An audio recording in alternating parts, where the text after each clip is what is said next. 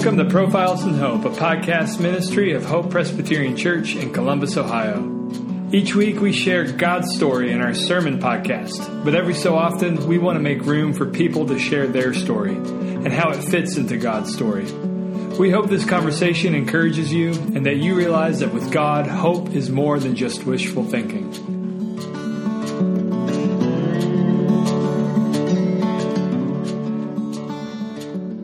You are, as you mentioned before, working on a doctoral thesis. Um, and I, I would love to just hear a little bit more about that. What you're learning, what you're excited to learn, and maybe um, some fruit from this that you that you're hopeful about? Um, yeah, this is a dangerous question uh, because you may have far too long of a podcast. yeah, as far as time, time wise. But, or you may uh, commit to something and you have to backtrack on, right? Yeah, as, as your studies progress. Yeah. Yeah, I'm in. The, That's okay. Give it your the, best shot. I'm still in the first year of the the research progress so process so hopefully progress too but um so yeah well i think what what i'm interested in what i what i proposed that i would study and what i have been studying is really a focus on how do we help christian faculty in particular to integrate faith with their academic work uh, what is so interesting about the secular university environment is that, uh, of course, a secular university tends to assume that faith is irrelevant to knowledge and academic studies. And in some, depending on the discipline, perhaps even a detriment to pursuit of knowledge and your academic studies. So, um, so a lot of Christians who are who study in the secular academy, they go through graduate school and they pursue their PhD and they come out the other end without really knowing it, having accepted all of the assumptions that the secular academy has about um, what it looks like to be a knowledgeable person in that field. And those assumptions t- are usually very secular um, in, in, their assumptions. So, what I'm trying to do is to figure out how do you help um, how do you help Christian faculty to to think about how Jesus is relevant to that to the academic study, and um, again, all of this is in context for me of the mission of God. It's not as a simply as how do we think Christianly about this subject. Right. It's that it the more that we the more that we can integrate faith with this field of knowledge, the better chance we have of uh, living out our calling to represent who Jesus is to the world. If we don't do what, if, if we assume the secular sacred divide, uh, it actually unintentionally, it's very unintentional, but we actually reinforce this disjointed picture of faith that at best faith is relevant for the person who uh, needs a crutch to lean on, so to speak, to feel a sense of security about the afterlife or something like that. It's, that's a popular perception of of why people have faith. Um, but I but I think if Jesus is king, if he's not just a mechanism in Christian theology that allows us to go to heaven when we die. But if he's actually a personal king over all of the universe and over every area of life, um, then we would do well to think about what does his lordship over this academic field look like? Uh, and how can I, as his subject, as a part of the people of God, like how do I honor him well in this field is mm-hmm. super important for our witness even mm-hmm.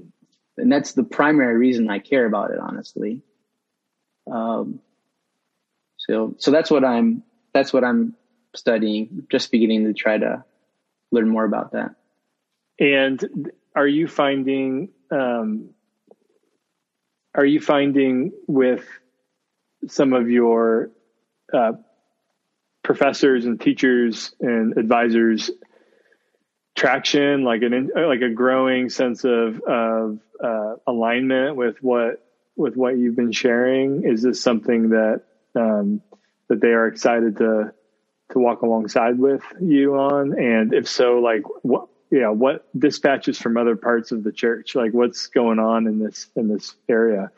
Uh, and not just in Portland Seminary, but just as they see students coming in like this.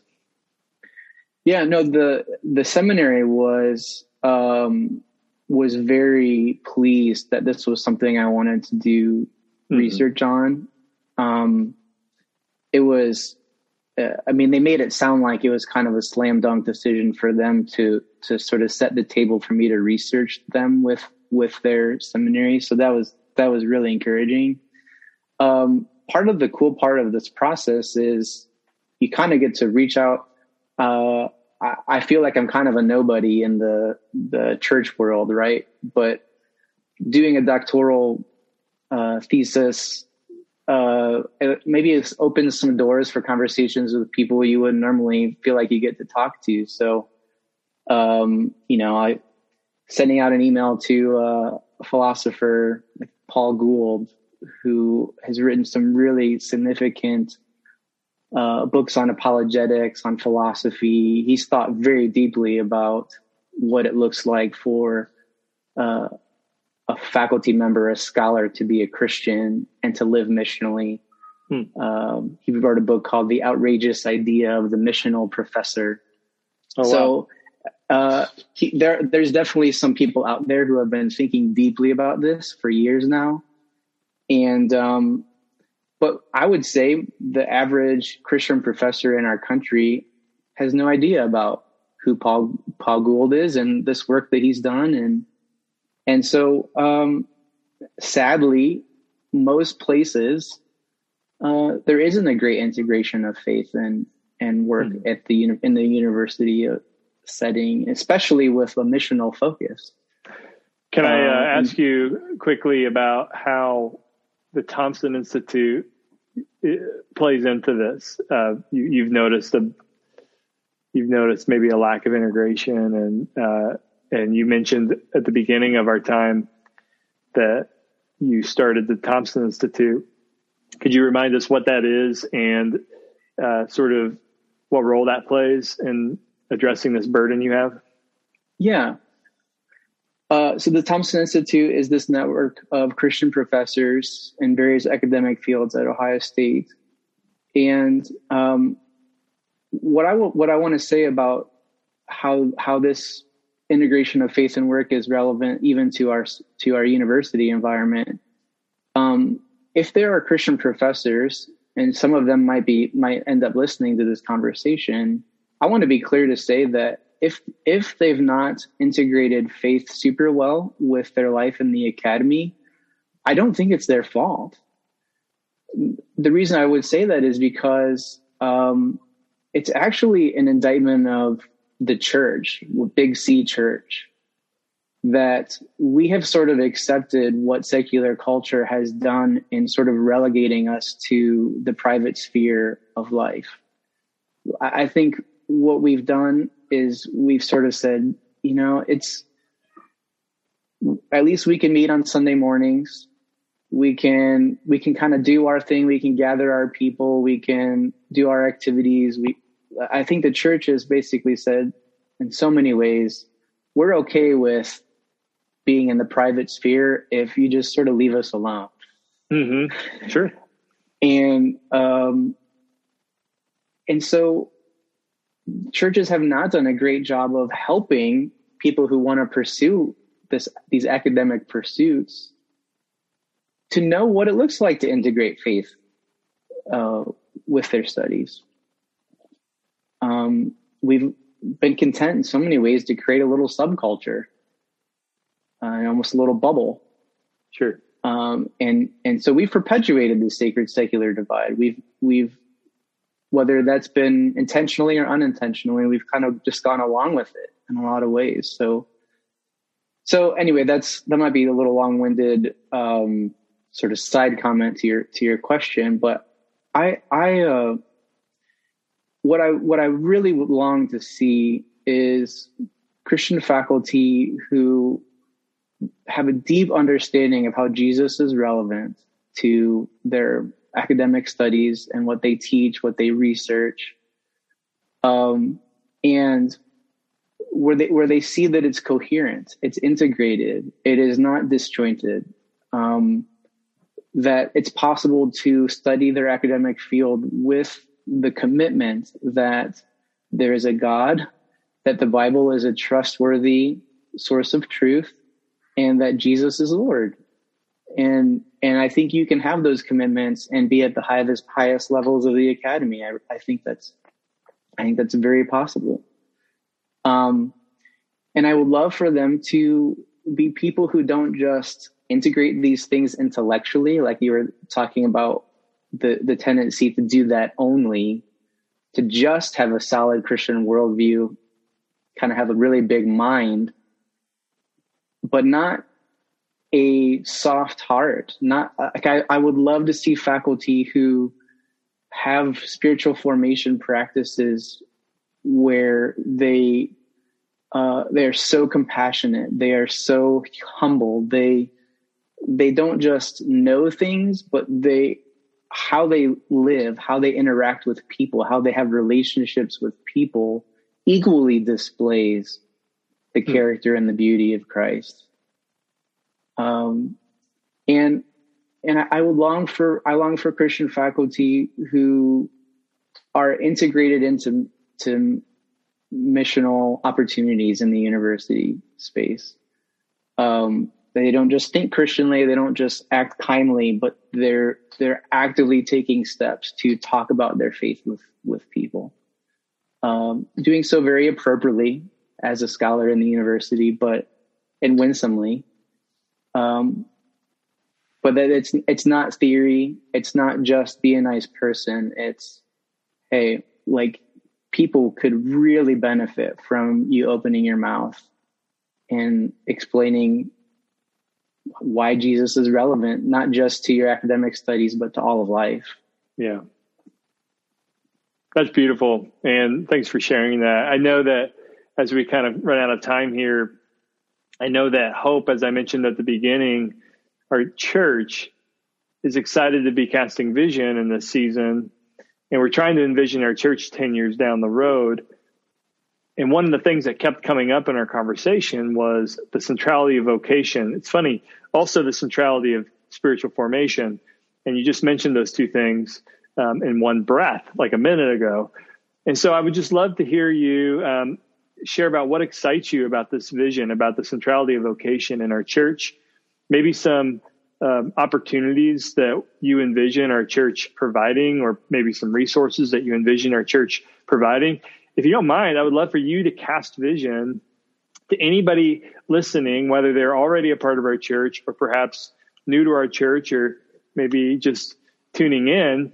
Just what what do you envision or, or trust God uh, to bring about in our unique local setting, um, our unique outpost of the kingdom, Hope Presbyterian, like that connects to all that we've just been talking about. Mm-hmm. Yeah. So um, when I think about the city of Columbus, I think about a city that continues to grow, is projected to continue to grow, uh, and primarily is is projected to continue to grow through more and more young people coming coming to the city, and it's an incredible opportunity. Uh, it's not just Hope Presbyterian that needs to be thinking about this, but the body of Christ at large in Columbus, what are we doing to position ourselves to be a part of God's mission of what God wants to do in our city in the next decade? Um, like I was saying earlier, I think most of us as churches in the city have sort of accepted whether again whether knowingly or not we we tend to really accept the sacred secular divide and um, I, I think there's a lot of Christians in our city who, if you ask them why and how, how, why and how Jesus is relevant to their life at work, they would probably struggle to to answer.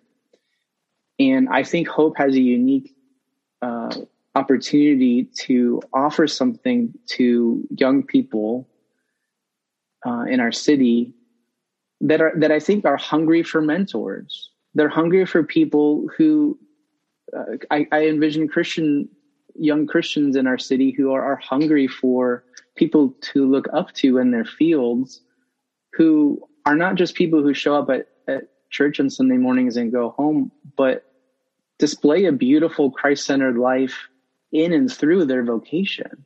I think they're even if people can't articulate that they're hungry for that, I think if they see it, they will be hungry for it.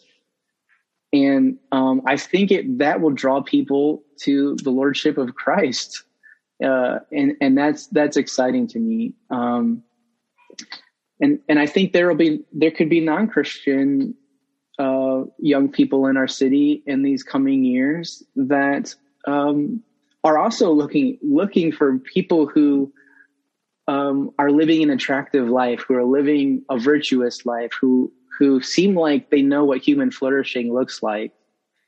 And I think if we integrate faith and work well in in these public spaces, I think we can really uh, have an impact on people who would see themselves as sort of outsiders of the church also.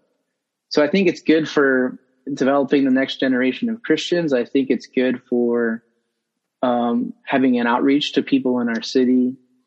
Um, and so I, I, envision a day when when a, a typical member at Hope um, has thought deeply about integrating faith and work, has been given the resources to do to think about that well, but also rubbing shoulders with other people trying to do that. Yeah, and um, and therefore being given opportunities you know, we we are called to be stewards of our lives, right? Like everything we receive from God is a gift. Like your job is a gift. God God has prepared you and trained you and put you in the position you have as a gift, as grace, so that you can use what He's given you and steward it for His mission in in the world. And I I just think one of those things that it would be great for us as Hope to do is to think about how do we give back? How do we invest our lives into young people who could really, really use our mentoring um, to show them what it looks like to integrate faith with what they, you, you, know, what does it look like to be an engineer as a Christian? Um, whatever field it is, like, yeah, um, it's a great way to to be responsible stewards of what God's given us, um, but for very missional purposes not just out of duty, out of obligation, but but because it could really change people's lives. So yeah. Amen. Thanks. We have a unique, even modest opportunity in the coming months uh, to begin a journey. Yes, uh, to begin a journey on this question as a church. This will timestamp our conversation because by the time this uh, is listened to for many of you right now who are listening, you're probably thinking, oh, great, I get to read this book with hope. And then you look at the calendar and it already happened a month ago. But if you are listening and there is time to register, I would love for you to just um, give a quick shout out to this uh, opportunity uh, that's coming up for our church. Yeah, so we decided to read a book by uh, Tim Keller and by Katherine Leary Alsdorf called Every Good Endeavor. And the subtitle is Connecting Your Work to God's Work. And as with, as is the case with a lot of the things that uh, Tim Keller writes and contributes to, uh, it's very well done and very thoughtful. Um, it, this book was not published as an accident. I'll say that it's it's very very good. And um, I think it gives us a really, really good framework to begin to think about what integration of faith and work could could look like. Um, it's it's uh, very profound and deep, but also very practical at the same time. So it's a really good combination of of both of those things. And so the way that we hope to to do this is this has this book has three sections, and so we're asking uh, people at Hope to read these sections chunk by chunk. And at the end of each section, we'll have planned a, a conversation where we'll kind of cover some of the main highlights of that section, but then give some space for talking about it. Uh, questions that people have. Um, how does this hit them? Um, what does it look like to to live these things out? Uh, we, we we want this to to be something that you you feel like makes a difference in your life, not just uh, kind of adding to theoretical head knowledge. Um, so um, that's that's sort of our humble attempt mm-hmm. at uh, moving towards this vision in 2021. And Lord willing, there'll be more opportunities along these lines in the coming years. Mm-hmm. Um, but we wanted to start somewhere. We need to start somewhere uh, if we're going to see this vision come to fruition. So, absolutely. Well, thanks, Aaron, for your time, and thanks for this conversation. And uh, may the Lord indeed uh, bring this vision to fruition. So, appreciate it, and thanks all who are listening or watching, if the case may be. And we'll see you on the next episode of Profiles in Hope.